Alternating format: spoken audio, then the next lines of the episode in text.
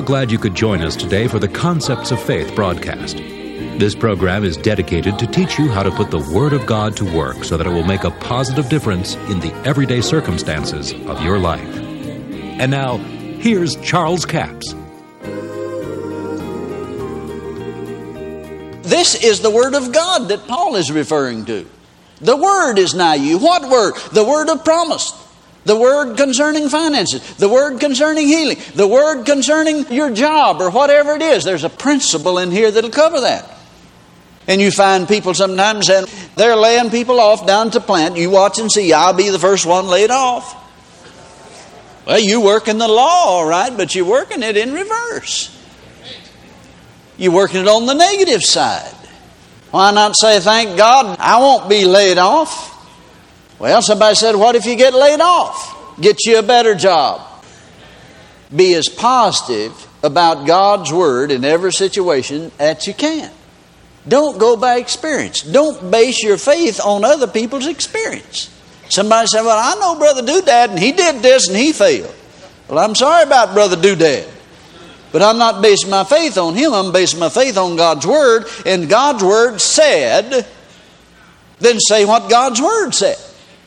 Don't talk your problem. Don't talk your circumstance. Talk the Word of God, and faith will come.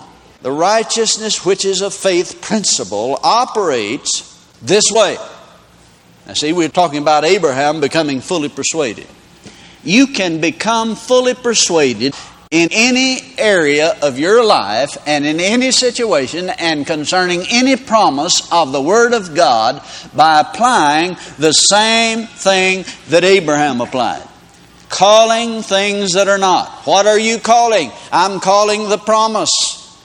I'm saying it. My needs are met according to His riches in glory by Christ Jesus. Well, I happen to know that the rent's due and you don't have the money.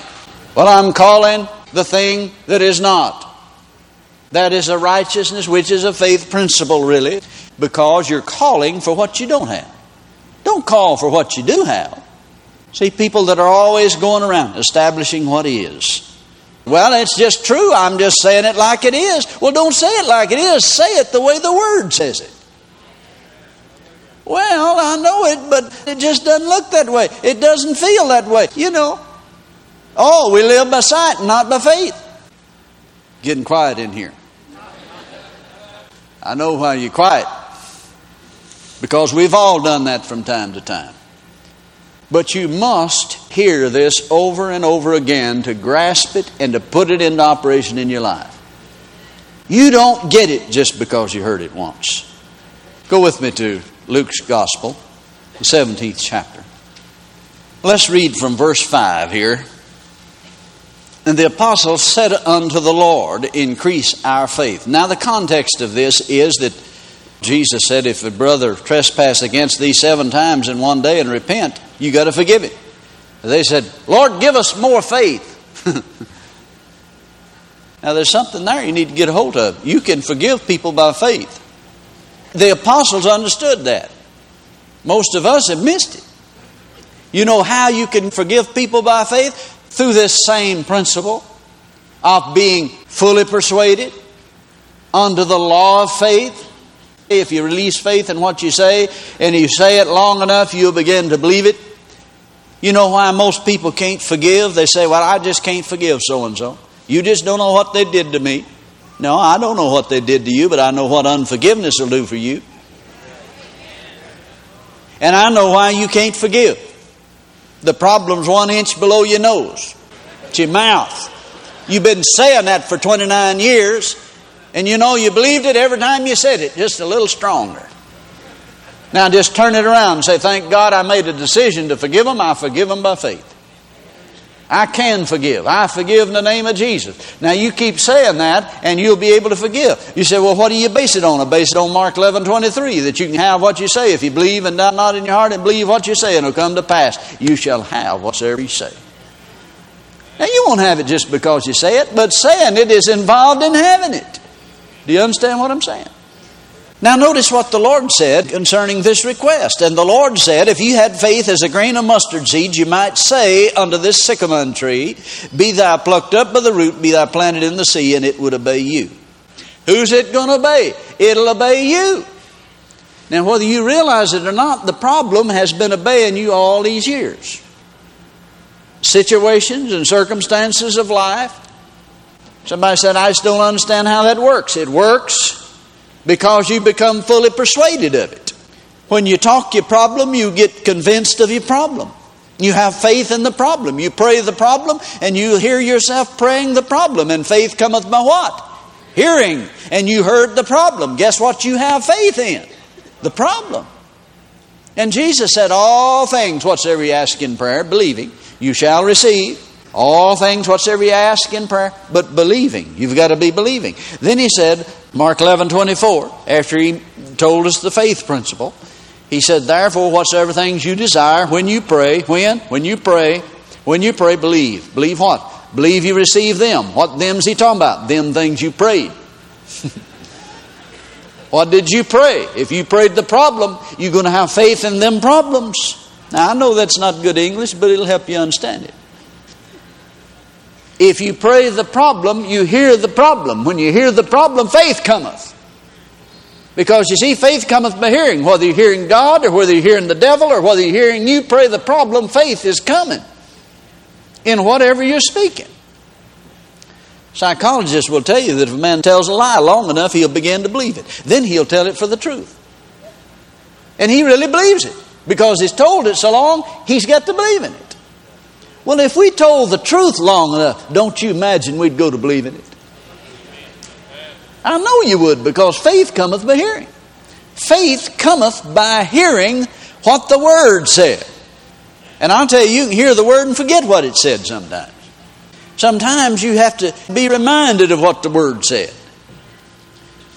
But Paul said, The righteousness which is of faith says, The Word, it's nigh me, first in my mouth, and then it gets in my heart. You speak it in there.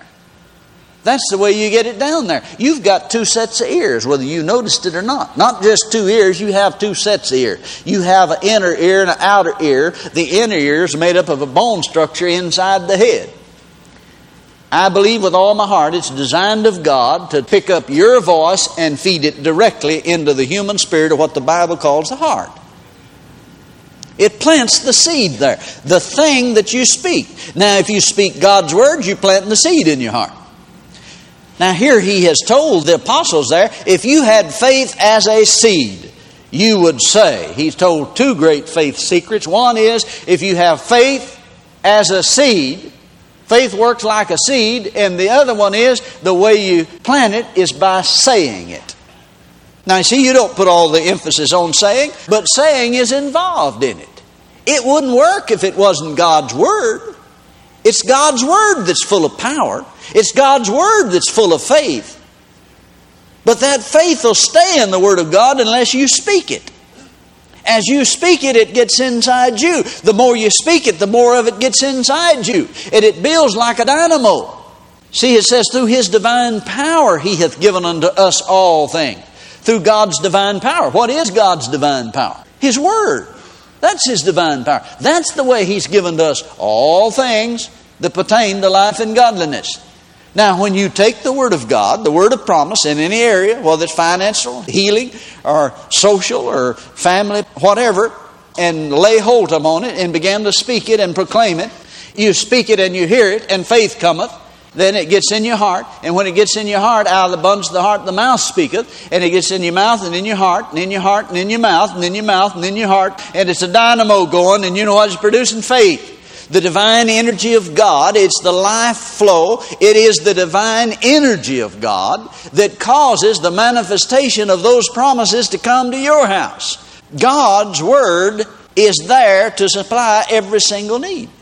And Paul says, the righteousness which is of faith says. See, now there's people that say, well, I tell you, I just don't believe I'm going to say that. Well, then you don't have faith as a seed. He says the righteousness which is of faith says. Now, somebody said, Well, I believe it when I see it. Well, that's not the righteousness which is of faith. The righteousness which is of faith says, The word is nigh me. So I'll speak what the word said. And when I speak what the word said, it'll get in my heart. And when it gets in my heart, it'll get back in my mouth. And when it gets in my mouth, it'll get back in my heart. And you got the dynamo going. and it's producing the divine energy of God, and it's released into your spirit. And then you're going to have an explosion of the manifestation of God's power in your life situation. But you see, most people quit before they get there. The first stages of speaking what God said is doing very little to change the situation. It's changing you most of all. And it's causing faith to come. It's causing the power to build inside you to where you can believe what you're saying. I know when I started confessing some of the things that I did several years ago, I didn't believe it. But I kept saying it because God's Word said it. I didn't say it because I felt like it. I didn't say it because it looked like it. I said it because the Word said it. And when the Word said it, I said it. Faith came. And for weeks and months, it didn't look like it's changing anything.